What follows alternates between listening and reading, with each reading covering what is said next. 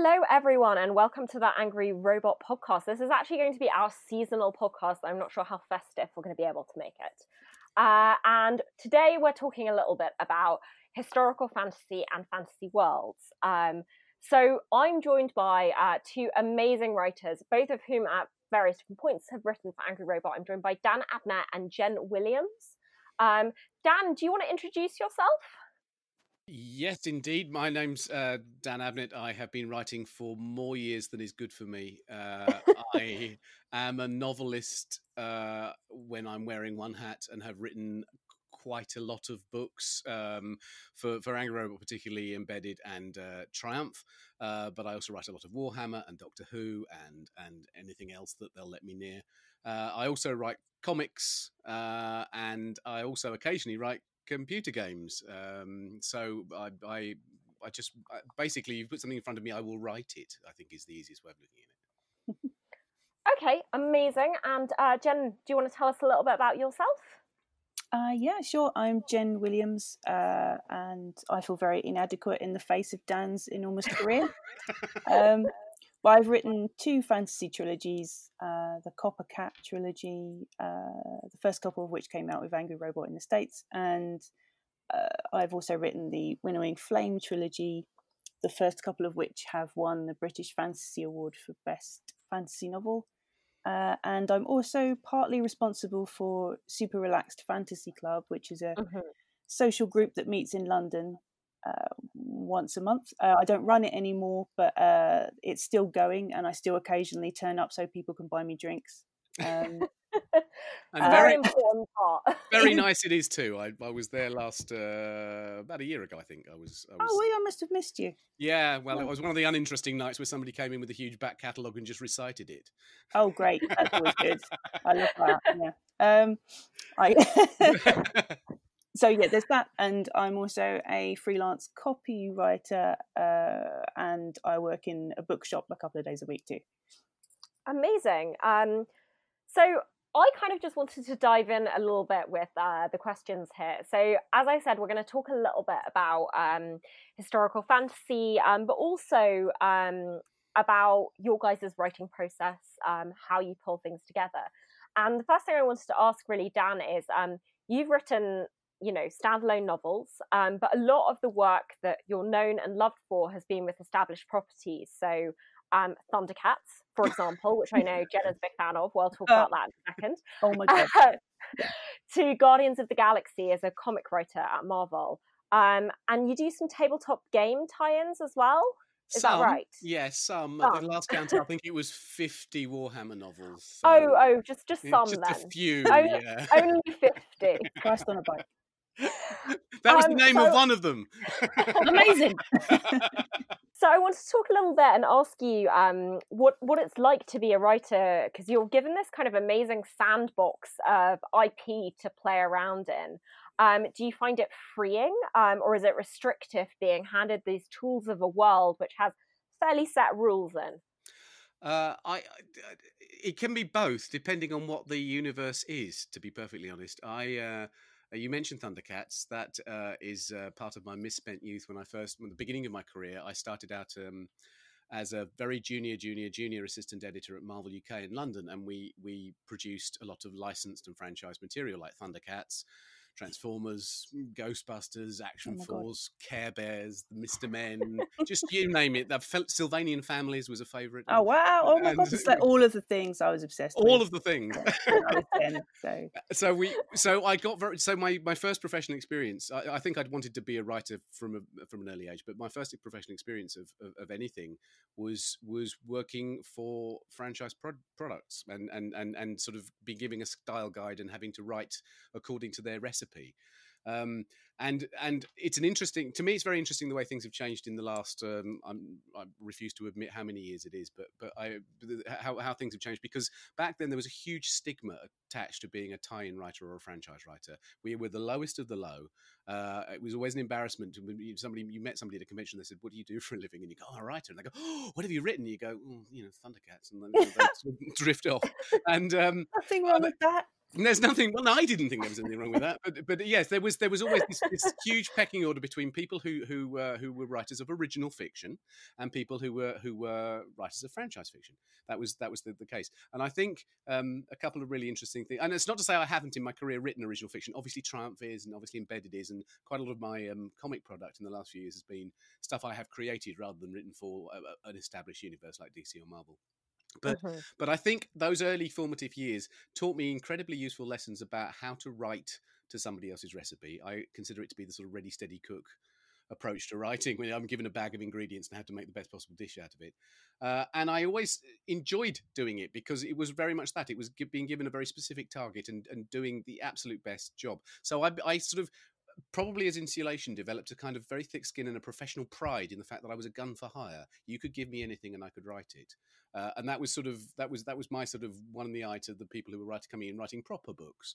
Um, so it was it, the sort of things went on. But I think it's very interesting over the last certainly the last fifteen years that that um, these beloved franchises like the Marvel Universe, for instance, or Warhammer, which is stealthier but still huge, um, have huge readerships of their own now, which uh, adore the work. They don't consider it to be lesser or whatever.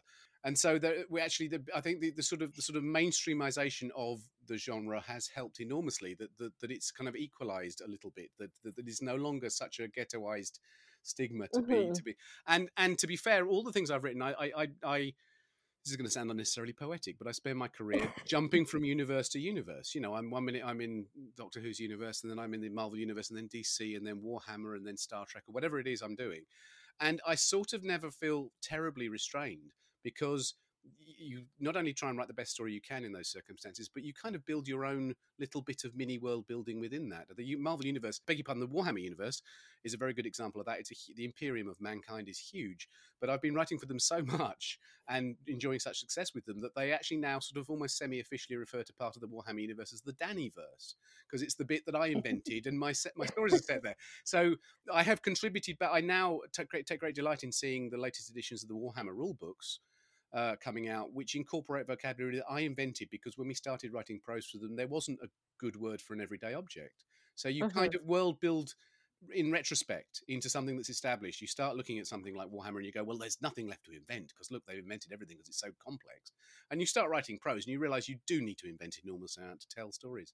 So sometimes you carve out that space for yourself. And it's only very, very rarely that I have been presented with a franchise to work on where I've gone, I don't know what I can possibly add to this, and, and I don't really want to go anywhere near it. And I think the worst example I had was in the very low ebb of, in the early 90s. I was asked to write the Ronald McDonald Happy Meal comic. oh God! Which I, th- I wow. think I, ma- I managed to do that for three issues before I simply some part of me sort of annexed itself and tore itself out of my body and told me not to do it anymore. But what was extraordinary about that is that when you write for, for a lot of like Thunder, Thundercats is a really good example. Back at the Marvel days, we were given a folder that was the the, the the, character bible for Thundercats, and it was like a page or two on each character. And I would even, kill for this document, by the way. Even they they exist, and even major franchise. I mean, somebody like Batman, who's got an eighty-year career, you know, the DC style guide has got sort of a couple of key pages of information you need to know about Batman, who's got 80 years of continuity behind him. When I started doing the Ronald McDonald job, they sent me the style guide as if, you know, there had to be a style guide to the McDonald. And Ronald McDonald, I think it was something like 28 pages of information about the things that Ronald would and wouldn't do. Sorry, 28 pages? Yes, yes. Significantly what? more than Batman. And uh, and that wasn't there was a, there was a separate sort of annex for um, um, the the Hamburglar and stuff like that. And I just went, wow, this is I can't. I just couldn't. So yeah. so that's the only one that's really floored me. And uh, you know, all due respect, I suppose to McDonald's. I'm sorry, I'm bad mouthing your stuff. But it was like one of those things where almost every time you get given one of these things, you go, "This is exciting. What can I do with this?" And that was the only one where I went, "I have no idea what I'm doing." Did you add anything to Thundercats that Jen will know about? I'm embarrassingly, I don't know anything about Thundercats, so you guys are going to have to Jen, do you want to pitch it to me? uh, oh God, no. Um, well, I mean, you, you must. Uh, I assume you're aware of it. Is essentially yes. like cat people on a planet fight uh, a manky mummy man. That's basically it. That Delightful. Brilliant. That's a gorgeous elevator pitch. and there's a lot of leotards involved, basically. A hell of a lot of leotards. Yes. Yeah. Yes. Yeah. Yeah.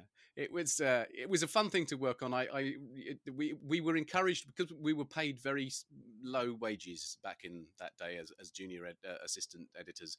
Uh, we were all encouraged to write do stuff freelance like coloring or lettering or even writing scripting, and uh, and we were all encouraged if we wanted to be an editor we had to have written something so that we had some experience of what it was like to construct a comic script in order to be able to edit other people uh, and we all ended up doing it. So i wrote thundercats quite a lot. Actually my my main claim to fame is not so much thundercats. The one i uh, the one that was most useful to me was ghostbusters which was my very first job. I was the assistant editor on ghostbusters comic which at the time i think was the best selling comic in the uk and uh, and, and, I used to write stories for that, and I sort of mm, loved Ghostbusters. But the, but I I I wrote um, because it was being written in the stuff of, stuff was being written in house, and I was on staff, and they, they they decided that one page in every issue, which is I think weekly, would be a page called Spengler's Spirit Guide, which would be Egon Spengler talking about uh, some ghost or and I think they intended it to be sort of cheaply produced in house by the assistant editor, just banging out some copy from the Usborne Book of Ghosts, you know, sort of, sort of this week Borley Rectory and that kind of thing, and uh,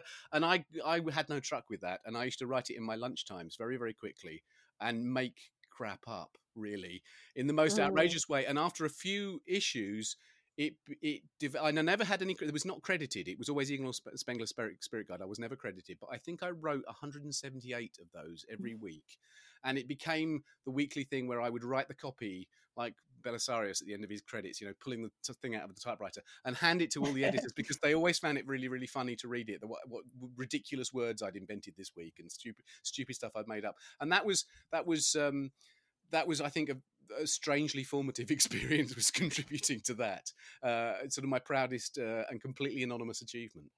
Well, now we know. now we know. what you're responsible for. It probably probably explains my symmetrical book stacking. um, now, Jen, I wanted to ask you a little bit about um, gaming. Um, so the Dragon Age series, um, I believe, is one of your kind of deep and abiding loves. Um, yeah. What is it that kind of appeals to you? Um, these kind of gaming narratives. Is it the kind of sense of storytelling? Is it the sense of fun within them? what, what is the appeal there? Uh, well, you know, I've always been uh, a gamer uh, from when I was quite small. I think my first uh, sort of console was uh, the Game Boy my dad gave me for my birthday, which I'm fairly sure fell fell off the back of a lorry at one point. Um, and uh, so I, we've always had consoles in the house, and I've always played a lot of games. And then we kind of we upgraded to an Xbox 360. Um, oh gosh, like ten years ago, I suppose. Um, and I had like no idea about the sort of next generation of games because I hadn't really, you know, been doing stupid things like art college and stuff. So we were offered a game for Christmas and somebody said, just pick one, you know, and so I picked the one that had a dragon on the front because it looked cool. Yeah. You know, it had, good reasoning. Yeah. And it was a dragon made of blood. So, you know, like extra mm. cool. Um, and that was Dragon Age Origins, which ended up being like my driving obsession for about three years after that. Um, and I'd never played an RPG. Uh, I'd never played like actual Dungeons and Dragons or any of that stuff. So it completely floored me that you could play something so complicated and so deep and complex uh, on on a screen, you know. And it was the first time I really encountered anything that felt like reading a book, uh, mm-hmm. uh, and also being like there in the book. You know, it, that's the kind of weird place that video games sit, I suppose, is somewhere between watching a movie and reading a book, um, because you feel like you're really involved. And obviously, Dragon Age um, and all Bioware games, I suppose, make a point of really getting you involved. You know, because you get really attached to the characters, and there's dialogue choices. Um, there's the romance option, which I tend to bang on about a lot. Um, and so you get really like sucked into it. And it was the first time I'd ever played anything like that. The first time I had experienced an RPG, and also kind of it really took me back to traditional fantasy in a way that I hadn't, you know, I hadn't done that for such a long time because I felt a little bit alienated from traditional fantasy. Um, I'm not even sure why now, but at the time it just wasn't my thing, and I'd been writing lots of different books and trying different genres. I've got to say, I kind of agree with this this this world building thing with with gaming. I grew up without any access to any video games at all. So I only started gaming about three years ago, and it was uh, it was like learning a different language. I just couldn't understand what the buttons were supposed to do. It was appalling at the first few games I did. Um, but actually, the first game I ever kind of sat down and played was The Breath of the Wild on the oh, Switch. Yeah uh, which is a really, really high bar for your first ever video game. And I've yeah. got to say, a lot have been disappointments since then. yeah, that's it, isn't it? So you get like the one game you're completely in love with, and then you spend the next 10 years trying to find one that's exactly like it, which is, you know, why I, I have played all three Dragon Age games over and over again. Um, because there's nothing else quite like it, you know. Although also Skyrim uh, is also great, but it, it, was just it really kind of dunked me back into traditional fantasy exactly at the mm-hmm. time that I needed it to, because I'd been trying all these different genres, uh, and then I thought, wow, it would be brilliant to write fantasy like this with dragons and dungeons and stuff, but actually make it more modern, you know, um, and update it a bit. So I think I think video games can be amazing in terms of their narrative. You know, the uh, the stories that they can tell uh, is really interesting to me because it's it's it manages to do it on a different, not necessarily better, but a different level to video um, mm-hmm. to actual novels, uh, and that's really exciting. And I, I love, you know, I just love them. I we recently finished Red Dead Redemption Two, which was incredible, um, and I've, I've never cried so much at a video game. You know. Are there any other games you've uh, drawn inspiration from in your writing? Um, definitely Skyrim. When I was uh, writing the second Copper Cat book, uh, I was doing an awful lot of dungeon crawling in Skyrim, and to this day, I mean, I've probably invested about 400 hours in Skyrim and still never finished the main quest. and I, I own like two copies of Skyrim because they, they, you know, they fancied it up at one point and it got all fancy and so I bought another copy and I started again and I still just you know I get to a certain point and then it becomes really interesting to just spend my time like building a house and then putting loads of pastries in it and stuff like that. Um, and I just, you know, it's like you said about world building, things like Skyrim, they give you a world that's so believable, you genuinely can just spend your time there mm. farting about for hours yeah. and hours and hours, you know? I was like, oh, maybe I'll learn how to make jewelry now. And I, I went off and spent ages doing that, you know, and now I live in a house with loads of jewelry and pastries uh, Sounds delightful. and the dragonborn is never, you know, it's never sorted out. But I'm okay with that, you know. Um, I wanted to talk to you both actually a little bit about um, the art of writing fantasy that has a sense of humor, because I think what's so amazing about um, both of you and your writing is that you can give genuine proper gut laughs when when you're reading it mm. and it's a really really tricky line to walk like i've read a lot of fantasy that tries to do it and fails um, in my submissions inbox yeah. um, and i've read ones which are just kind of fly and it's kind of like a very specific sort of alchemy to it like dan you write this kind of rip roaring kind of boy's own adventure with this kind of enormous amount of tongue in cheek for triumph um, yes. With like all these black and adder tinges all the way through mm-hmm and Jen, I mean, like the Ninth Rain just has like so many great lines. Like the "get back on your bat and fuck off" is just it's just like a gorgeous moment. Um, so I want to talk to you guys a little bit about how how you work with humor. Is it something that you kind of actively planned when you sat down to write, or is it something that sneaks its way in because you're naturally hilarious people? I, I don't know how to answer that question without incriminating myself. I don't. well, I, I kind of I've, I didn't think about it particularly. I don't. I've never thought about it particularly because I think people are funny. Um, yes. yeah. Generally, people make jokes all the time, or even are in, inadvertently funny. You know, and I think if you take humor away from people, they don't really work as people anymore. Uh, yeah. So I, I don't know if this probably um, makes me look a bit ridiculous, but I find it difficult to get through a book with no humor in it at all. Yeah, mm-hmm. because not not because I, I desperately need you know belly laughs on every page or anything, but I just feel like because people are funny, I want characters to be funny sometimes as well. You know, because that's it makes them feel real.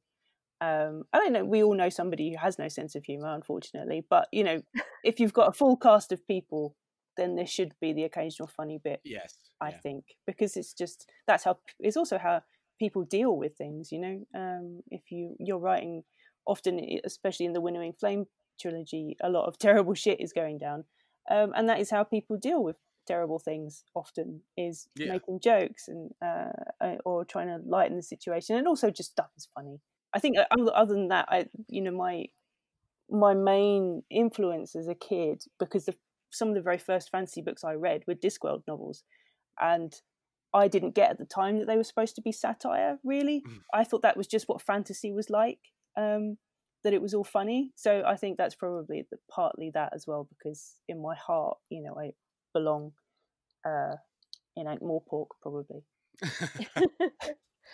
So Dan, how how do you play with humour in your writing? Well, I, I think I, I, I would agree to a, to a great extent with that. Is is that I I don't uh, p- people are funny as, as, as Jen points out, and so so uh, actually I think characters individually uh, will say funny lines in my stories no matter what the story is. So uh, even in the grim darkness of the far future that is Warhammer 40k, mm-hmm. uh, the, the people seem to like my novels because of the characterizations, and some of those characters make the funniest remarks in the face of um, horrible things happening. And I think it would be relentlessly horrible otherwise, and also unrealistic. So, mm. so I, I'm a great believer in sort of situational or character humor.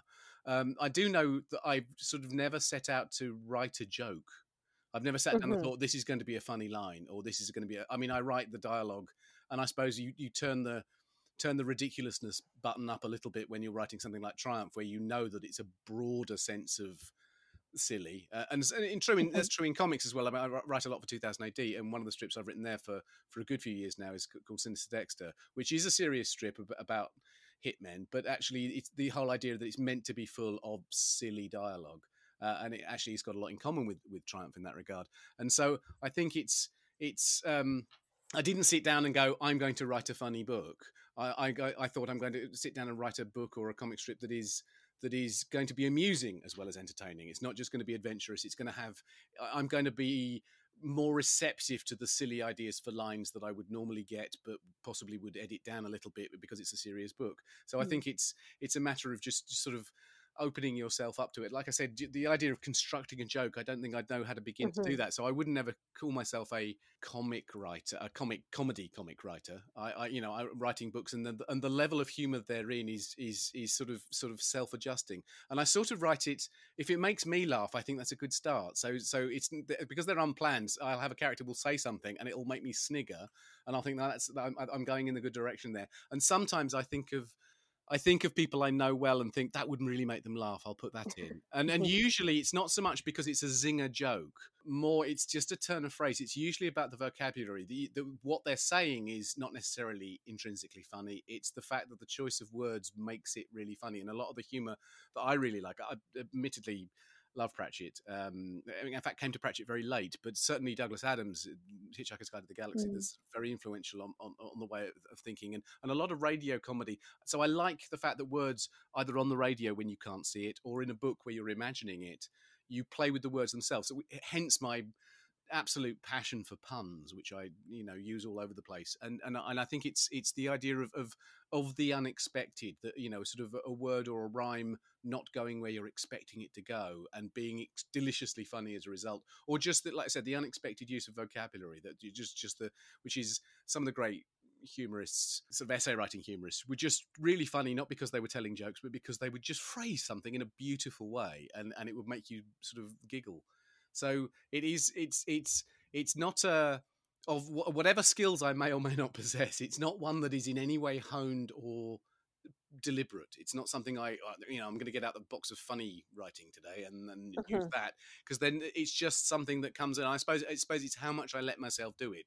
I let myself do it less writing Warhammer than I would do writing Sinister Dexter or whatever like that. It's, it is a, is a matter, and and, so, and, also the different. Uh, I'm sure Jen feels this too. It's, it's, the different levels of it. The, the humor comes out of char- character. So some some people are broadly funny and or loudly funny or rudely funny, and other people are deadpan funny and that and that kind of stuff. So the, the, to me, there should be a sort of range a, a range yes a spectrum of humor within that it's not just a, something is funny or not it's, it's it's funny in what sort of way jen is there any particular um funny things that you've read recently or that you've drawn inspiration from?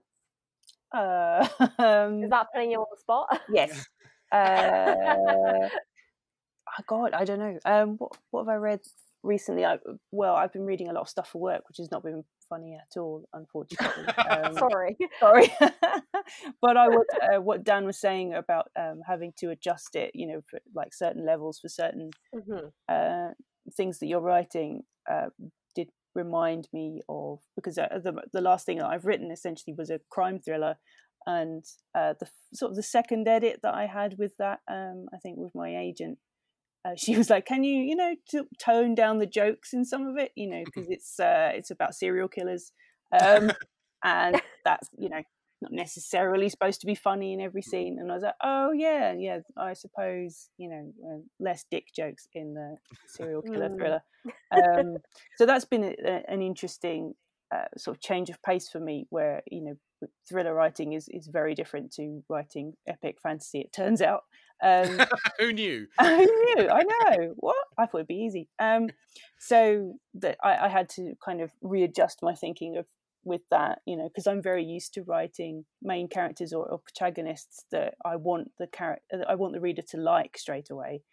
Uh, so I often, you know, they they will have amusing dialogue and stuff. But when you're writing a thriller, the the protagonist has to most of the time has to be a bit mysterious, you know. So you have to approach it from a different angle, really. And although I, I there are still, I think, probably some amusing bits in it, and I think this, hopefully the main character is still likable. She also has to be a bit mysterious and stuff. So uh, I had to dial it down a little bit with that one.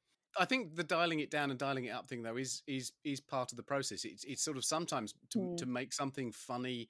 It's just a matter of saying the thing that you you wouldn't normally say. So so right when I'm writing something that I know is meant to be, shall we put it, more light-hearted than some of the other things I write. Uh, you know, with an unrelenting diet of Warhammer 40k for for quite a long time, uh, there will be points in the middle of one of those enormous pieces of shooty death kill in space that that I am sort of tempted to you know I'm writing a sentence and I just my mind just will go to the, the most ridiculous ending for that sentence like when and that's like that's not appropriate to do that here because that would not be the thing to do in this story because it will break the break the illusion of what i'm trying yeah. to create but but then again then when you switch to something where you're you want to make people smirk rather than scared or, or, or excited or whatever like that.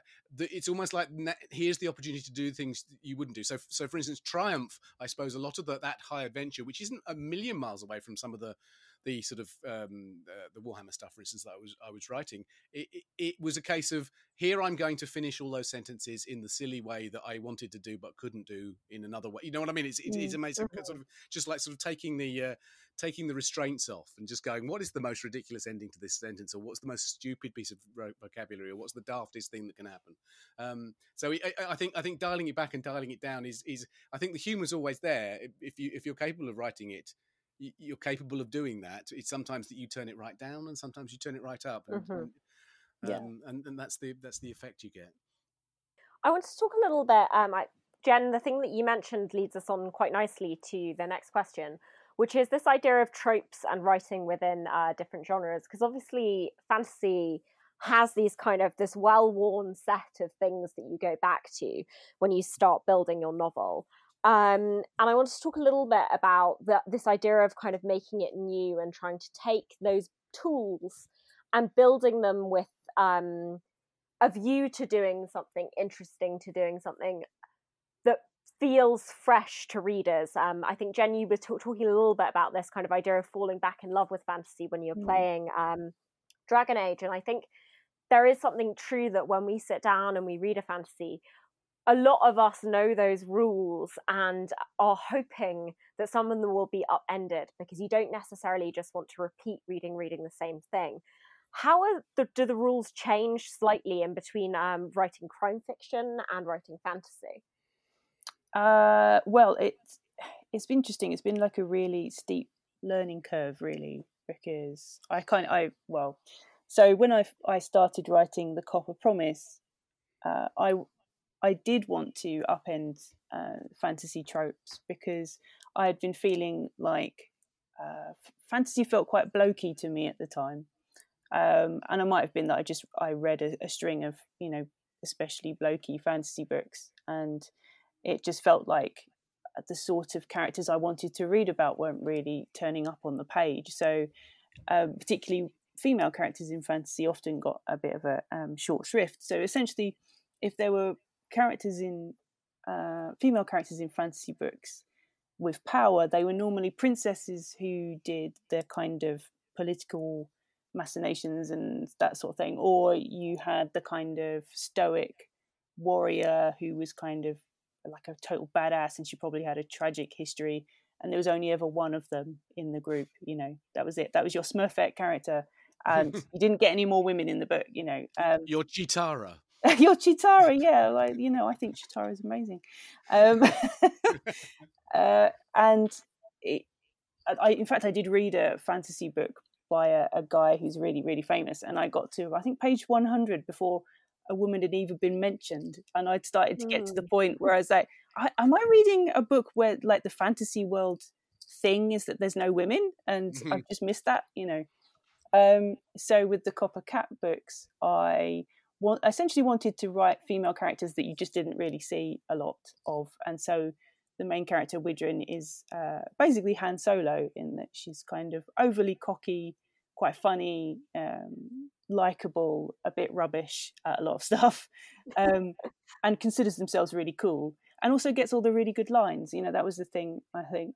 that uh, occurred to me while I was writing the Copper Promise is that often women don't get the funny lines in fantasy books. You know, mm. uh, and they're not often the leaders either. So Wydrin, the wisecracking rogue, was kind of the linchpin of that that whole series, and then from there it kind of moved outwards to doing things like her uh, companion Sebastian is your kind of stoic knight who's very uh, large and intimidating and, and everything, but he's also gay, which was another sort of character that just didn't really turn up much in fantasy. Um, and so then I, from that point, I kind of branched out and did a lot of um, turning things upside down a little bit in fantasy, which was really fun, you know, and it still retains all the stuff that I really love, like taverns and mead and, you know, beards and shouting and swords, mm-hmm. all that sort of great fantasy stuff. But I, so uh, I wrote it so that it could include me more, you know, that so that I felt like I was along for the journey, and hopefully other female readers would also feel they're along for the journey. You know, um, the difference between writing that and writing crime, I guess, for me, it's kind of like I suddenly have to learn a whole new load of tropes, I suppose, with crime thrillers.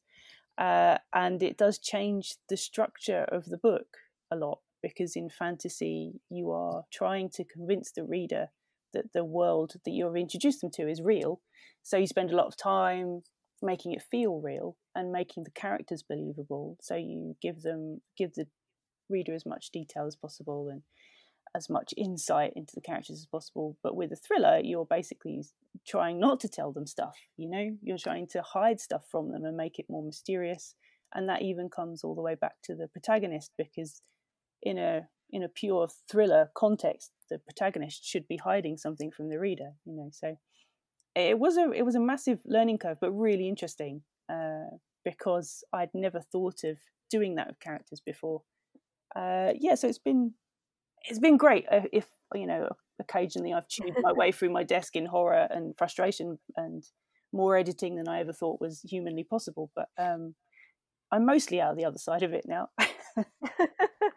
Most. Um, and Dan, how how do you feel about the kind of idea? Of, do you mostly work within fantasy though, don't you? How do you work with upending some of the tropes? Because um, Triumff has a little bit of kind of post-colonial critique in it as well. Just a little um, bit, yeah. just a sprinkling.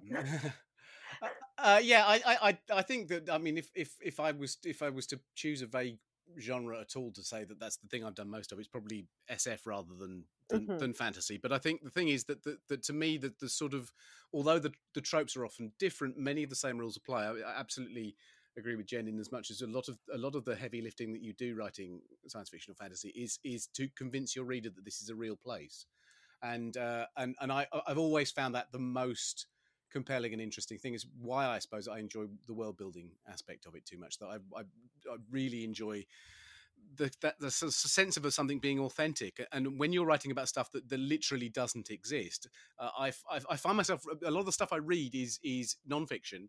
uh, sort of research, inspiration, research about real world ideas, and, and quite often, if I'm going going to write about something uh, that doesn't exist, I'll find the re- closest real world analog to it and investigate that and learn how that works, and then try and transfer that knowledge across so that the thing becomes believable in the um, in the fictional world. So that so that because I, I just want i want people to believe it and and and, and to have that, that sense that i have had as a reader over the time where i'm going i'm completely convinced that i'm i'm you know wherever i am you know the, the sort of to make that sort of work. And that can be that can be done to me that's that's in all sorts of ways so that it's it is either sometimes actually completely honoring the trope of sf or fantasy and sometimes inverting the trope or doing the unexpected and sometimes it's just repairing the the landscape into a way that that convinces me as a reader. Again, I don't write for myself, but I do write. I do use myself as a yardstick in as much as if I if I'm if I believe something, or I'm going along with something, or I think it's a legitimate motivation for something, then I think that I'm hoping that my readers are likely to do that as well. So, for instance, going back going back to use Warhammer as an example, Warhammer 40k couldn't be more blokey. I mean, it is the epitome of blokiness. It, um, when I started writing for it, we would go to I would attend games days to get get a feel a slight digression. I, I am not a gamer. You're, you're both keen gamers. I, I, although I work in the games industry, I, I, I've never succumbed to being a gamer in as much as I would never get any work done. but in my in my misspent youth, I was a I was a, a role playing gamer. That is to say, tabletop Dungeons and Dragons, Travel, and RuneQuest, and Call of Cthulhu and stuff like that. So when Games Workshop, for instance, approached me to work for them, I kind of knew what they were talking about because I'd read White Dwarf, and I therefore I knew what tabletop gaming was. And I think actually, in, in, being the referee or dungeon master for many many years as a teenager, honed a lot of storytelling ability that I I I now use as a writer. But gaming in the in the sense of dice and paper was something that was uh, that is very very familiar to me and very very attractive. And I would go to games days, which is the big Warhammer events where there'd be sort of ten thousand boys in a room. and it was sort of startling. And all the characters, there was sort of, apart from a few sort of uh, female representations, usually the sort of like, you know, the Silent Sisters of Battle, who were sort of warrior nuns. That was it. And I just thought, I thought uh, it's a wonderful, it's an incredibly well realized universe in so many ways. I mean, it looks like no other. It's got a f- style and feel all of its own, which is why I think it's so popular. It's got this sort of very dark, very, I think, very British sense of sort of melancholy, corrupting decadence and decay and all that kind of stuff. They call it grimdark and everything. But but when I started writing novels, I, I thought I'm never going to be able to write more than a short story in this universe because it do, I don't believe it because there are sort of no women present at all. And so I found ways, even in the face of the grim darkness of the far future where there is only war, I found ways of putting female characters into the story, including the, the, one of my, my most successful series, which is the, the Gaunt's Ghost series, which is now 15 novels long. Um, three novels in became a mixed regiment, like a Russian unit in World War II. So I have female soldiers fighting alongside male soldiers. And these sorts of things, which which the fan base didn't seem to go, oh, you can't do that. I am, I don't know, I don't know how girls work. They, they, they sort of went with it. And, and it was, it was a remarkable thing to go to games days on successive years. It was usually the NEC Birmingham or the um, uh, yeah, the NEC, and before that, the NIA at Birmingham. And and they're, they're literally, we're talking 10,000 people. It's not 10,000 people at a convention, it's 10,000 people at a Warhammer convention. So it's not like there's some Doctor Who fans mm. over there and some Star Trek fans. These are all Warhammer fans. And, and uh, the first couple of years, all boys. And then suddenly they were like, oh my God, there are girls here and and and they were the they were the friends and they were the sisters and they were the girlfriends and this kind of stuff and most of them although nowadays there are many girls who who who, who play warhammer as a tabletop game which is fantastic and, and some of the best painters actually some of the best miniature painters are are, are female but but but actually a lot of them weren't very interested in the tabletop wargaming but they loved the universe they loved the yeah. universe and suddenly the fiction had given them a way to access a universe that previously there had been sort of unattractive. So the, the, the guys were coming along to to enter the figure painting competition and play a tournament game, and their sister or girlfriend would come with them because they wanted to get their book signed. Oh, and that's we, brilliant, isn't it? I mean, we literally watched through the last, late, yeah, the early, early, late nineties, early noughties. We actually watched the demographic of the audience change, and yeah. and at the same time expand. Um, I mean, Black Library went from being being non-existent. That's the publishing arm of Games Workshop. Went from non-existent to being, I think, it was the sixth largest SF publisher in the world. Mm. And there's got mm-hmm. that, that, there's got to be some girls reading in order to get those numbers. You know what I mean? It's always to me a case of D- diversity and representation obviously massively massively massively important but actually the best way to do it is to do it so that it, it appears to be uh, convincingly realistic within the context of the fantasy world you're inventing rather than it, than it appears to be imposed upon it. And one of the things that I, I say with, with Warhammer, I just thought that there, there, would be women here, and the women would be doing quite important things. Uh, you know, and, and and and so some of the, the key characters. I mean, the fact that I, I think I was the first character to put, uh, first writer to put a gay character into Warhammer, uh, and the, the the latest trilogy I'm writing for them, the, the lead is a female character. So it it and and that and it wasn't me going, oh, I'm going to be right on and do this. It was just like that. I want to do that. That makes sense for this character to be the most important character in the story. So there was, mm-hmm. I, I think, I think to me that sometimes the tropes work really, really well to support what you're doing and you sort of almost you're almost reassured to see them as part of the landscape and sometimes you can turn them on their heads and they are just as reassuring and it's sort of it's sort of whatever whatever sort of feels right at the uh, in the in the process of writing. I, I, I, don't know that that sort of petered off into a weak answer, but I, I, think, I think, the intent was good. started started well, didn't stick the landing. Look, well, we all get points for effort for sure. Okay, good. I think that's so interesting though that you can literally see the the change that representation makes. You know, that's really cool two things happened at the same time. At the same time that we were literally able to see the change in the in the audience in terms of uh, uh, the male female proportion. At the same time i remember getting a call from a reporter the, on the times asking me to, for some quotes and pull quotes for an article they were writing because british demographic that was least likely to visit a library and use a library was teenage boys and they were doing an article because there's been suddenly this spike. This was about 98, 99, a spike in the number of, of, of teenage boys using libraries. And they discovered it was because they wanted to borrow Warhammer books. They couldn't afford to read the novels. So on the one hand, we were bringing bringing diversity and, and, and, and, a better gender balance to the to the to the to the hobby. And at the same time, we're encouraging people to read, which is uh, I think that's I think amazing. No mean feat, and neither of them were intentional. I think that's so interesting, this thing about demographics, because one of the things I find most fascinating about audiobooks, which have had this massive boom recently, is that they are actually appeal the average reader or listener to an audiobook is not the average reader of a book. It's generally uh, a young urban man who would not normally be a book purchaser, yeah who is driving this expansion in the audio industry and just bringing new people to books. And I think that's amazing when you kind of open up these areas that you hadn't thought about before you make books much more accessible. And there are so many different ways of doing that. It's through format, it's through representation. Um, and it's through playing with kind of tropes as well, making it making it new constantly for the new readers that are out there who may not have read about themselves before or realize that you know they can consume a book in a different way. Absolutely I, I, and i think that again I, am sorry i keep citing warhammer as an example but because i do a lot of it there, there are some really good examples of that mechanism at work and one of the other things is that a lot of warhammer fans the the, the, the rise in, in in in the readership of the novels increased when they were available on audio because a lot of people who loved warhammer what they really wanted to be doing was either playing the game or painting the figures, both of which were enormously time consuming and required you to be sitting somewhere with a lot of apparatus in front of you, uh, and were not sort of necessarily um, conducive to reading a book at the same time.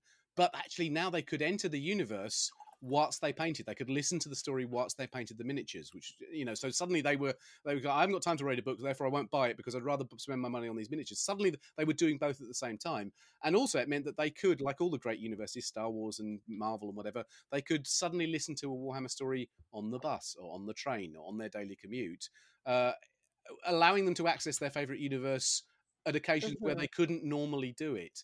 And I think those are those are sorts of things that make. Uh, make an enormous difference. I think I think yeah. the, the, access to digital comics, for instance, doing the same sort of thing, and and uh, I, I, just I don't know. I, I am in some respects very traditional. I believe in paper comics and, and paper books, but at the same time, uh, I think the, crafting of these things so that they can be used in circumstances where you might not otherwise be able to do that. I think is is expanding an, a readership and and a, a, or a listenership, a, viewership, whatever you want to call it. And I, I also I think if you if you're giving in whatever whatever it is no matter how silly it is if you're giving people something they actually really want to read then they will make the effort to read it i i have been astonished over the years of the number. And this is not just like once or twice. This has happened to me dozens and dozens of times. I've been at a signing and someone's come up to me and they've asked me to sign the copy of their Warhammer book or whatever. And I've gone there, thank you very much. And they said, I really want to thank you because uh, uh, that was the first book I'd read in 10 years, or that was the first book hmm. I've ever mm. read. And you go, what do you mean? He goes, well, and it's usually the answer is, I'm dyslexic. I didn't like reading books, but I love Warhammer so much that I, t- I forced myself to read that and now I can read books.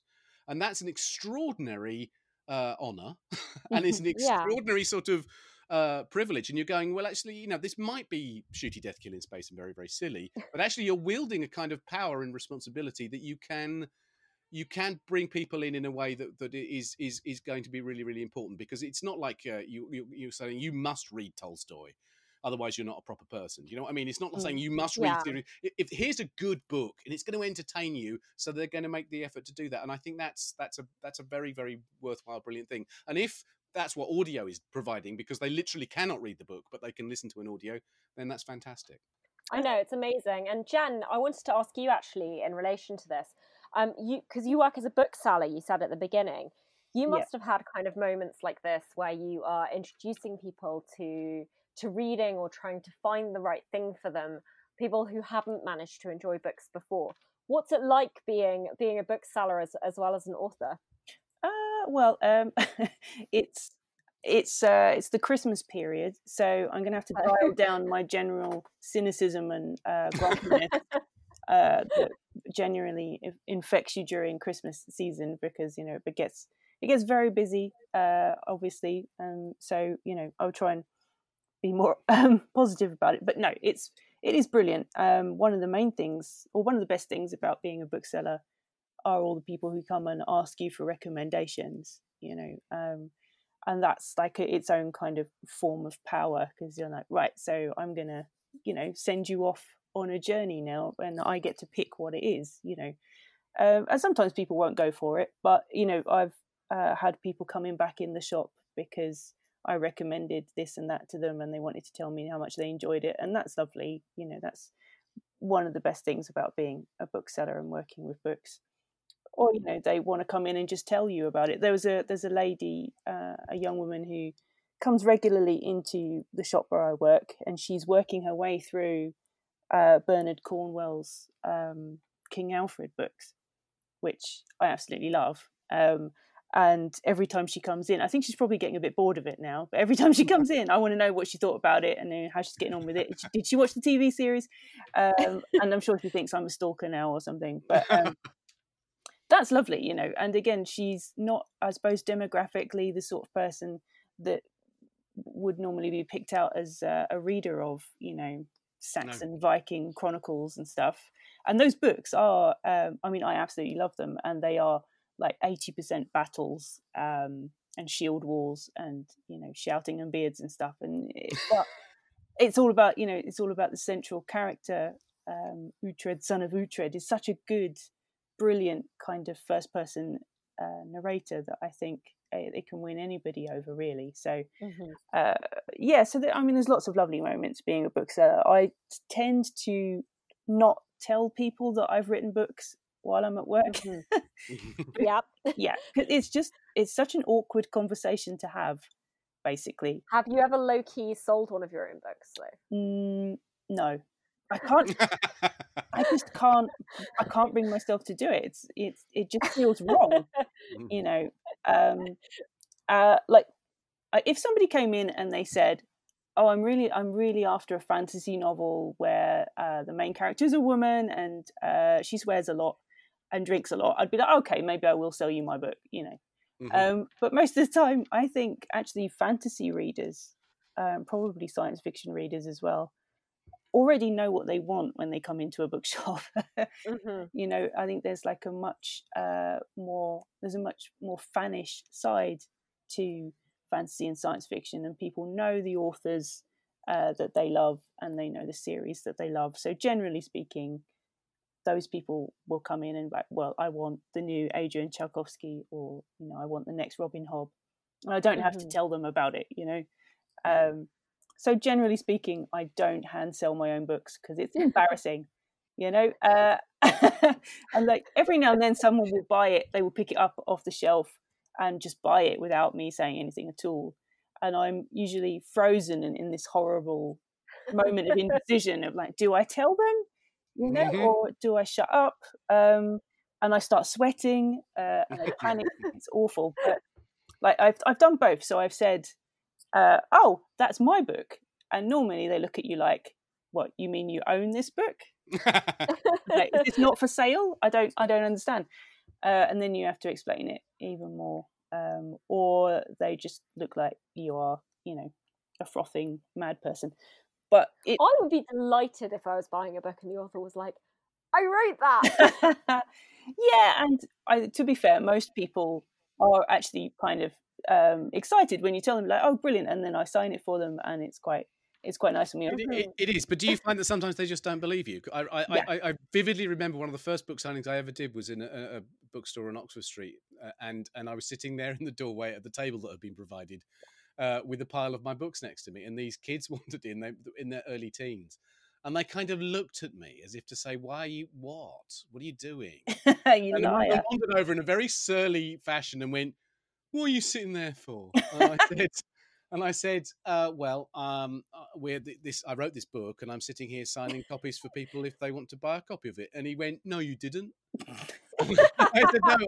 I seriously, I wrote this book and he goes, no, you did. And they just, the three of them, completely refused to believe that they could physically be in the presence of somebody who had written a book that they were also in the physical presence of. And in yeah. the end, one of them snatched up a copy and said, "Prove it. Is that you?" There's no, there was no photograph. There was no jacket photograph. It was, "Prove it. Is that you? What's it?" And it opened the book to the first page. And and by some, probably because I hadn't written many books at that point, I was able to recite the first three lines of the book from memory without looking at it. And whilst he was looking at them, and he went, "Oh."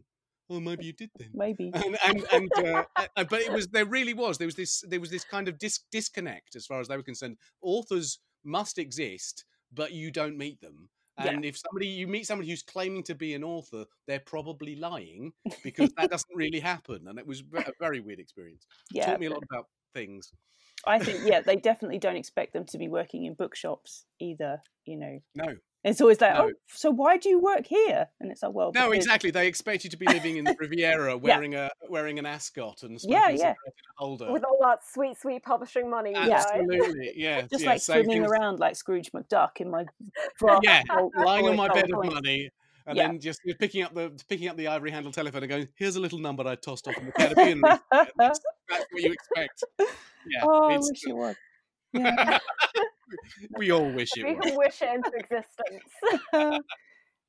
Uh, yeah, so there's always that sort of crashing back, you know, down to earth thing of they're like, oh, so you work in a bookshop and yeah, uh, yeah, and I think I think half the time they don't believe that it's a real book once you say, oh, I wrote it. I think they probably then take it out of the shop and look at it and be like, is this a made up you know, someone if they photocopied this together or something. Did she put this on the shelf? Yeah. didn't actually the bookshop didn't actually order it. Yeah. She didn't actually work at the bookshop either. Yeah.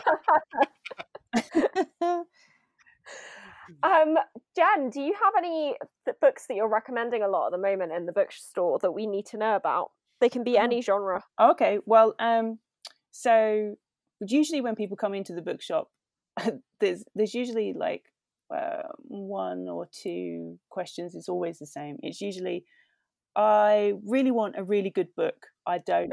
I, I just want a really good one. I haven't read a good. One. None of those bad ones. Yeah, not a bad one. the bad ones. Yeah, I just want one of those good ones. Yeah. Uh, or it, I want a book for my mother-in-law. I have no idea what she likes. Um, yeah. Uh, so, you know, they're both. Can they come of... in and ask you things like, "Have you got that book? You know, the red one." Yep. Yeah, yeah. I literally had that like two days ago. That's great. I, yeah. I, I, had a. Fr- um, I, I have to say the, be- the best comment I ever heard about a bookshop. A friend of mine was in a bookshop once and was talking to the the the the, the bookseller behind the counter, and what and they were in mid conversation, and a very tall, very posh woman bur- literally burst into the shop, threw the door open, strode purposefully across the room, reached the counter, interrupted their conversation, staring at the bookseller, and goes, Excuse me, can you tell me where the books on assertiveness training are? you don't need it. Oh, she doesn't need absolutely it. Absolutely true. I think that's fantastic. Wow. The terrible thing is that doesn't surprise me at all. um, yeah. I, I did have uh, one time a like a reasonably famous person who was she was like a presenter on the telly and i think she used to do i can't remember her name but she did those programs where you run a hotel not very well, and she comes around and says, "This is all shit. Get your act together." oh, do you mean this is this hotel is all shit? Yeah. I love that show. it's the best show. Uh, and she basically sorts it out, and then the hotel is not shit anymore. Uh, and she came the beautiful journey. yeah, she came sort of storming into the shop because she'd seen my book in the window, came over and pointed it to pointed to it on the shelf and said, "What is that?" And I and I said, "Oh." I'm thinking, yay! I got, you know, she's excited about my book, and I said, uh, it's you know it's the Bitter Twins. It's by an author called Jen Williams. Uh, it's a fantasy book, and she went, "Oh no, that's rubbish," and walked back out again. wow! I was like, "Brilliant, brilliant! That's exactly the interaction that I wanted." I hope you use that as a, a pull quote on the back cover. yeah, yeah, look up her name. Um, but yeah, generally people uh, want very vague recommendations. So the things that I always recommend are um, if it's for uh, someone's dad, I always recommend Slow Horses by Mick Herron, mm-hmm. which yeah. is yeah, yeah. yeah, Have you read it? I have, yes. Oh, it's good, isn't it? Yeah, it's very good. It's, it's very, very, good. very, good. Yeah, yeah. So like really pacey, gripping spy thriller. Uh, um, if it's someone who wants a really long, immersive book, uh, I always recommend either Donna Tartt's The Little Friend, which is the one everyone else hates but I like, um, or uh, the Amazing Adventures of Kavalier and Clay. Uh, oh, I love that book. Yep. Yeah, that is incredible. So I'm actually currently making my boyfriend read it, so oh. it's literally next to me right now. And it's being it's just, it's just being made into a TV show for Netflix. Oh yes. Well, yeah, there was that news. I'm yes. really excited. I hope they I hope they do it well. And he's the mm. showrunner, isn't he? I think he is so, the showrunner. Yeah. Uh, hopefully that will be good. Those are the that I, I, tend to recommend these enormous fat books, which is often a bit of a hard sell. Uh, so it's that or the Crimson Petal and the White is the other one I try to get. Oh, I love that book. Yes. I love that book. So I reread it last year actually because I just wanted that kind of I don't know. It's such a gorgeous kind of Victorian sensibility novel. You know, yeah, mm-hmm. it always feels like it was written at that time the way it's been written. It's ah, oh, it's such a great book. Yeah, I think I just have a weakness for that sort. I, I love historical fiction anyway, but that sort of period. Uh, and I, uh, the other one is um, Jonathan Strange and Mr. Norrell as well. Yeah. Oh. So, yeah. so, I basically only recommend massive fat books and then uh, slow horses, which is nice and short. So. so do they generally go for slow horses then? Yeah, yeah. like that seems like that seems like the the least commitment. Yeah, I mean, I think I'm single handedly responsible for a spike in sales of slow horses. In, I'm literally about to buy it, so yeah. So it oh, worked. Yeah, another one. Yeah. Well, how about you, Dan? Do you have any books uh, you would recommend? No information. You're just generally recommending them, and you can't recommend your own books. That's oh, not allowed. Oh, so that's, that's my usual code. my usual tactic doesn't. Um, I, I don't know. I, t- I, I do tend to uh, if people people want a good read, I do tend to sort of go back and recommend things that I know I've loved, even if they're not sort of current or new or modern. Mm-hmm. You know, if mm-hmm. somebody says I don't read very much science fiction, what you can recommend, I will point them to to Dune or I'll point them to Jack Vance and the things that I grew up reading because I think they stand the test of time and that kind of thing. And there are there are certain authors that I always go back to. Um, I don't read a lot of crime fiction, but I love I I do really really love Martin Cruz Smith and his Renko novels, his uh, his Russian thrillers. The first of which was Gorky Park, and he sort of publishes one every three or four years. And they're, I think they're they're sort of so much better written than they sort of need to be. They're a beautiful turn of phrase in them. I think the last fiction that I read that I absolutely adored, and I completely blanked on what on the author's name, but uh, Melmoth, which came out. Um, oh, the Sarah Perry. Yeah, yeah, yeah. I really, really enjoyed that, and I thought it had a, a, wonderfully atmospheric sense. But I, I do tend to, like I said, I spend a lot of my time reading nonfiction. I mean, quite all sorts of. I mean, the weirdest, most esoteric nonfiction about anything, either because I'm researching something or because I'm trying to distract myself from my research and reading about mm-hmm. something completely different, and then finding I've accidentally researched something else. Uh, and uh, but but yes, and then I, I sort of reread authors whose whose work I I love. I mean, I, I, don't usually go for more than a year without rereading Borges, which sounds like the most pretentious thing that's ever been said on this podcast.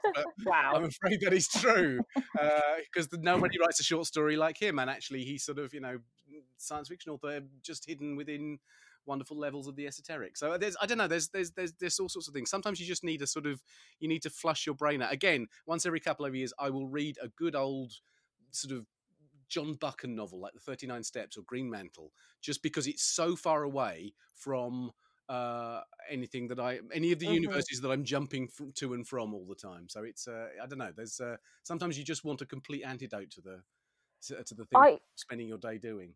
I have a similar thing because I find obviously I, I have to read so much for work, which is a great privilege and pleasure. But also, if I stop reading for pleasure, I start to lose any ability to judge any submission. Yeah, yeah, yeah, because I've just been in work mode for so long. So as soon as I stop reading for pleasure, my ability to do my job goes out of the window. No, I no no, and, and I think that's that's absolutely true though, because I I I dis- I mean, I've always read a lot, but I've discovered that if I, if I, for whatever reason, simply not enough time in the day, but if I don't go for more than two or three days without reading anything, be it a newspaper or a magazine or the novel, whatever novel I've got on the go, or whatever book I'm reading for research or something that caught my eye because it was interesting, if I go for that long, I actually can't write very well. It's, mm-hmm. it's, it's, not that I, I, I, you know, I need a constant source of things to rip off. It's, it is, it is more like putting petrol in a tank. If I'm not putting words into my brain, words aren't coming out. And sometimes I'll go and read the, the nearest thing I can grab because I've been writing something for so long, so intensely that I realize I'm repeating the same. I've got caught in a vocabulary loop and I'm saying mm-hmm. the same mm-hmm. words over and over yeah. again. And I go and read, hear somebody else's voice writing something, uh, and I not, don't then immediately use that vocabulary, but it kind of stops the logjam happening. So, so yes, just to function as a writer. When people say to me, "I want to become a writer, what should I do?" and the answer is, "Well, write is the obvious one, and then read also is the other." You know, those are the two pieces yeah. of best pieces of advice, the only pieces of advice that you can really give to somebody because they need to be doing the thing they want to do, and the best way they can help themselves doing it is to see other people doing it. Yeah, yeah. I think um, I've found before as well. If I'm really enjoying a book, if I'm really loving it, I'm writing faster and better as well. Yeah, I'm not sure what yeah, the the link is there. Um, if it's just inspiration or if it gets your brain in the right place to do it. I think it makes your brain more agile. It makes your brain leap around if the, this if it's doing that, or or or, or it's simply it's it's a sort of that slightly euphoric. There's probably some. Um, some sort of uh, endorphin or hormonal release attached to it, but it's, it's it's kind of the delight in words. Yeah. If you're reading the book, that you follow the following day, you just want to kind of try and find if you can do that as well. Yeah. You know, mm-hmm. and, it, and, it, kind of lifts you up, and, and I think that's a that's a, a great asset to any writer because it it's just a refresher for me because I, I don't write at all. I'm in awe of people that can write. I, I instead like to go in and take a hatchet to beautiful babies. Oh no! And then just just kind of like stab them a few times, yeah. and then like mess them up, and yeah. then present it back to you to deal with. Oh. And that's that's, that's great. Like they always say, you know, sort of uh, kill your babies, don't they? As the okay, key piece of advice. And now we obviously know somebody we can ring if we can't bring us to do ourselves. Yeah, that's what your editors for. That they love murdering. They love murdering them. Um, but I find like I just lose like a, an eye essentially. So I'll start reading kind of. You've got, to be more careful with the hatchet, clearly. yeah, I start losing like reading a pile of submissions, and I'm like, maybe this is good, and then you're like, this is not good. Why have I spent 20 minutes reading this? Yeah. Um, but it is. I think it's so important to kind of go back to that and to seek sources of inspiration and ways of doing things and ways of writing because if you're not engaged and looking at the kind of peer group of what's being created around you or what's been created in the past you it, it becomes very isolating and it just starts to as you say dan like you use the same words. Mm. like you kind of get stuck on this track. you do yeah yeah, I remember. I remember years and years ago hearing, a, a, um, and I hasten to add, insert into into this sentence, not because I was a fan, but I, I heard part of an interview with uh, with Enya years ago, mm-hmm. uh, who said she, no judgment here. No, no, clearly not. Uh, and uh, who who talked about the fact that her life as a, a you know creative artiste was to was to live in her mansion in in wherever it was, and and she never listened to anybody else's music. She what? only ever listened to her because she wanted to keep her own music pure. No, I would very and, and I, people like that. And I just yeah. thought, I, I thought uncharitably, perhaps that explains a great deal. yeah. yeah, you've got to you've got to refill the well, haven't you? In it, yeah. In in order to be able to pull anything out of it. Basically. You see, that's the difference between us. That's why you're a fantasy art, uh, writer primarily, and that's why I'm a science fiction writer. Because you say refill the well, and I say refill the fuel tank. Oh, there you go.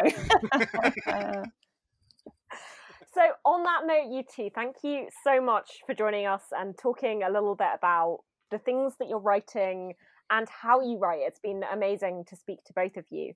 Um, and listeners, what we'll do is I'll I'll link information about Dan's books and Jen's books underneath so that you can hopefully seek them out in the world and read them if you haven't already. Um, and Jen, I wanted to ask you before mm. we close up, when is your crime book coming out? Well, it's coming out not not next year, but the year after. So oh, that's so long. I know it's ages. Twenty twenty one. That's really selfish of you. Yeah. oh well, you know that's what I'm like. I'm afraid. Um, it's so it feels incredibly futuristic, but um, uh, I'm looking forward to January when I can start saying, "Oh, it's coming out next year," and then it won't yeah. be so bad. Uh, it's not too long. As far as I know, it's early 2021. Okay. Yeah. Okay. I suppose that will have to do. Well. Um, all right. Well, thank you both so much for joining us. And um, yeah. Thank you. It's been lovely to have you both on. It's been brilliant. Thanks for having me. Yeah, thanks for having me. It's been been great fun.